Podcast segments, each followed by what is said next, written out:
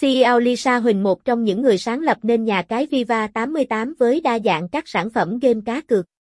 Cô sinh ngày 2 tháng 6 năm 1991 và là người có tên tuổi trên thị trường bình luận bóng đá nên được nhiều bạn quan tâm biết đến. Cô đã hoạt động một thời gian dài trong lĩnh vực thể thao khi đảm nhiệm vai trò biên tập viên cho các công ty nổi tiếng. Selisun Lisa Huynh Viva 88